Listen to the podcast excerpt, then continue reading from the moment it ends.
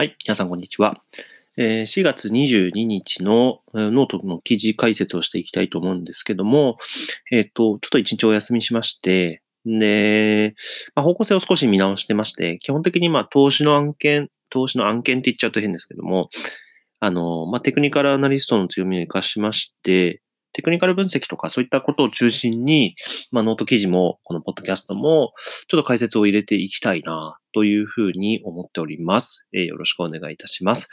えーで、4月の22日のノートの記事なんですけども、えーテーマがですね、今、えー2020年4月22日の主要通貨のトレンドをチャートで確認ということで、えー記事を配信しております。で、まあ、為替相場のトレンドの確認になってますので、えー主要通貨は5種類取り上げておりますので、ご覧ください。でですね、えーまず、あの、毎週土曜日に日経平均株価をテクニカル分析で分析をしているんですけども、まあ、それと基本的には同じ方法で、まあ、ドル円、ユーロ円、ポンド円、5ドル円、ニュージードル円の、まあ、クロス円ですけどもね、えーを中心に解説をしております。で、まずドル円なんですけども、えードル円、冷やし10年、だいたい冷やし10年ぐらいのこう長いチャートから入って、で、下降のトレンドラインを緑で、で、上昇のトレンドライン赤で記入してます。で、ツールとしては楽天証券のマーケットスピード 4Mac を使いながらやっております。まあ、株のツールですけども、為替も値段出せますので、まあ、トレンドの確認をしています。で、えっと、2015年125円付近がドル円のピークなんですけども、そこから続く緩やかな下降トレンド、緑のライン、まあ、一番上の緑のラインが、えー下降トレンドラインですね。この角度でずっと下がってきているということになります。で、その下の緑のライン、まあ、大体これぐらいのレンジの幅で、まあ、収まっていて、まあ、一旦そこに、えーすごい突っ込んだ時ですかね。えー2015年以降、チャイナショック以降で、え100円割れる場面が一個ありましたけども、まあ、その辺までの、まあ、間のこういうレンジで、え考えております。で、赤いラインが、まあ、その100円割ったところから、大底のところからの、まあ、上昇を一旦辿って、まあ、角度的にはこんな感じ。で、幅的にもほぼほぼ、まあ、記事の方を見ていただけると、だいたい100円から120円ぐらいの幅が上段で、で、そこから、えー100円から、まあ、90円ぐらいのレンジ、まあ、10円幅ぐらいの、まあ、レンジが2つあるという形ですね、になっています。で、現在なんですけども、緑のラインの、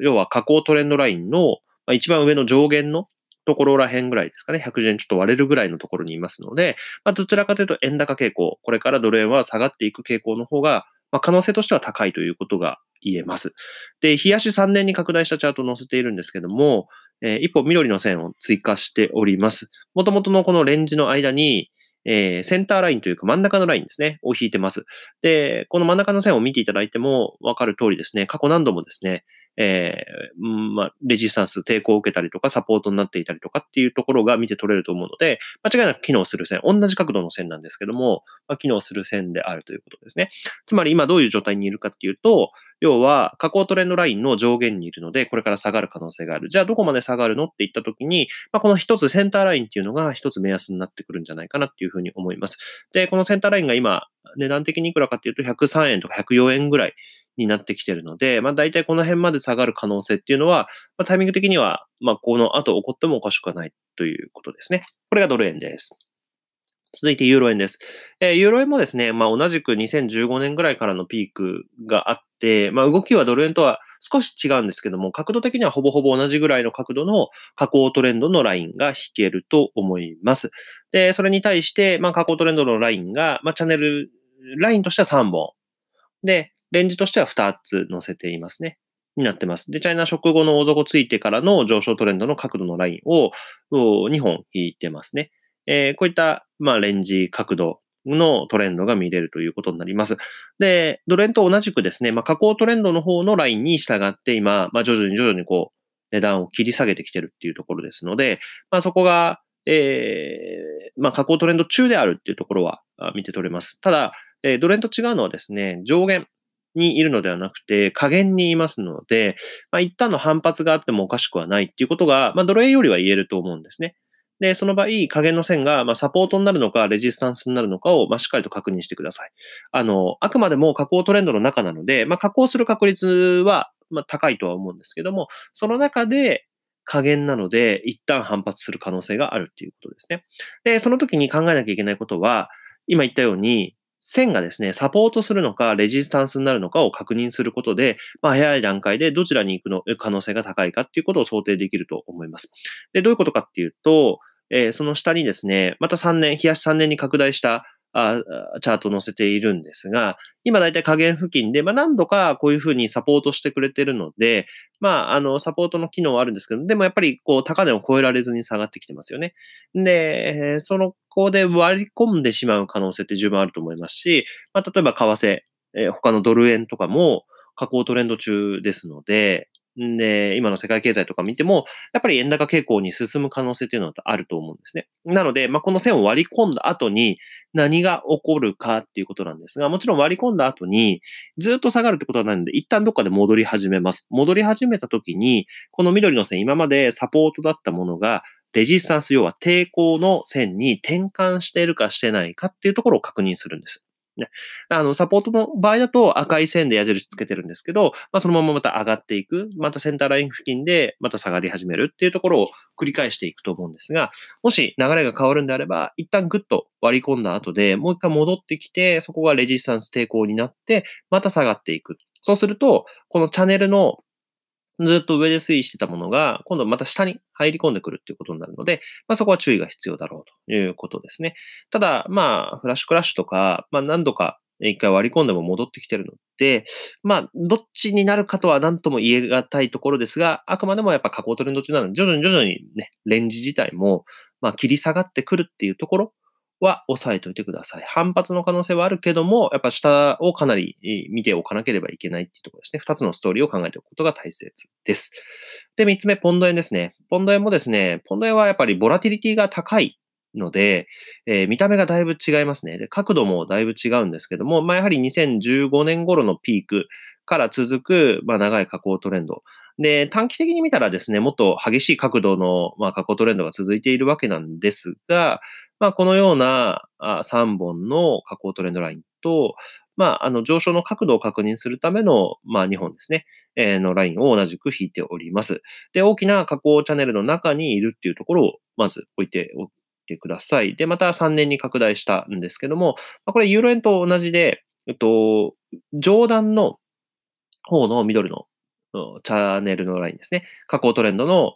チャンネルを見ていただけるとわかるんですけども、まあ、その下限付近にいる一旦ぐっと下の下段の方のチャンネルの方に、えー、ずっと推移、推移というか、まあ、食い込んでですね、食い込んでから急激に戻しまして、で、本来そこでレジスタンスを受けそうなところが、えー、そこから上がって、で、一旦サポートを受けて、現代、現状にいるということになります。で、見方は、やっぱさっきと一緒で、ここからぐっとまた下がり込んで、レジスタンスにまたなってしまうのか、もしくはやっぱり加減ですので、まあ、サポートしてくれてまた上がっていくのかっていう、どちらになるのかをちゃんと見ていく必要があるということですね。ただ、あくまでも大きな流れは、やっぱり下降トレンドの中にいるので、あまりこう、安易にですね、ポンド円を買うとかっていうのはなかなか難しいのかなというふうに思うんですが、まあ、方向性はしっかりと掴んでいっていただければなというふうに思います。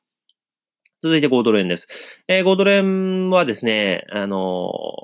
ドル円、ユーロ円、ポンド円とピーク時がちょっと違くて、2013年と14年にそれぞれ高値をつけていて、まあ、それぞれですね、まあ、角度的にはほぼほぼこんな形で、まあ、同じく緑のトレンドラインが3本と、まあ、赤いトレンドライン、赤い上昇のトレンドラインが2本引いてあります。で、これも3年に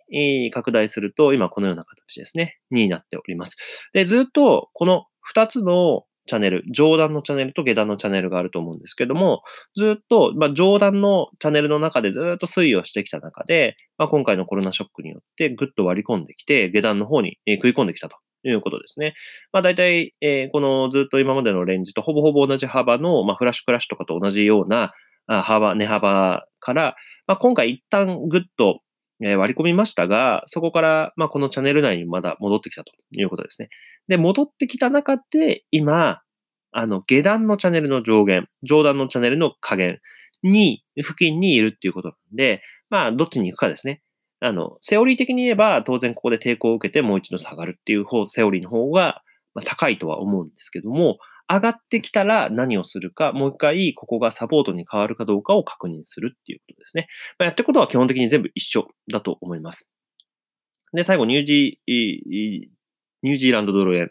なんですけども、これがですね、えっと、まあ、ずっと下降トレンドのライン、下降トレンドラインが4つ引いてありますね。になってます。まあ、上昇トレンドラインももちろん引けなくはないんですけども、なんかやっぱ下降の方の流れの方がもうひたすら目につくので、まあ、緑の線しか引いておりません。で、やはり、まあ、2014年からずっと続く下降トレンドの中にいるということですね。になっています。で、冷やさねに拡大すると、まあ、あのこの4本の線の中の一番上のチャンネルの中で、えー、まあ、レンジは3個ありますよね。チャンネルは3個あって、一番上のレンジの中でずっと推移をしてきたのに、まあ、何度か割り込んでいる中で、やっぱりまた戻ってきて、ただ今回のコロナショックで割り込み、一つ下のチャンネルの方に移行してきたということになります。で、この赤矢印のところ何かっていうと、やっぱここはちょっと明確にレジスタンスになってしまったんじゃないかなっていうことで、やっぱ今後、どうしてもこの下のチャンネルで推移をしていくんじゃないかなっていうのが、まあ、大筋の見方にはなってくると思います。で、やっぱこの抵抗が機能してるんであれば、まあ、上段復帰の可能性よりも、まあ、中段でのチャンネルの推移っていうのを前提に考えていった方がいいかなと思いますので、まあ、そんな感じで見ていただければと思います。はい、ということでですね、主要通貨5つの通貨のトレンドを確認してきました。で、どの通貨もですね、加工チャンネルである緑のチャンネルの中にある通貨ばかりでしたね。で、状況はまあ常に変わる可能性はあるんですけども、その中でメインストーリーはトレンドに従うっていうことが大前提です。ただし、まあ、トレードチャンスっていうのは価格に近いラインでサポートかレジスタンスかどちらとして機能するのかを見極めていくっていうことでチャンスが生まれてくるので、えー、そんな感覚をぜひ掴んでいただけるとすごくいいんではないかなというふうに思います。えー、今後ですね、こういった、まあ、通貨、FX に関してもですね、定期的に取り上げていきたいと思いますし、あと、土曜日は日経平均見てるんですけど、日経平均以外っていうのをね、えー、平日の方ではいろいろ取り上げてやっていきたいなと思ってますんで、えー、ぜひテクニカル分析学んでみてください。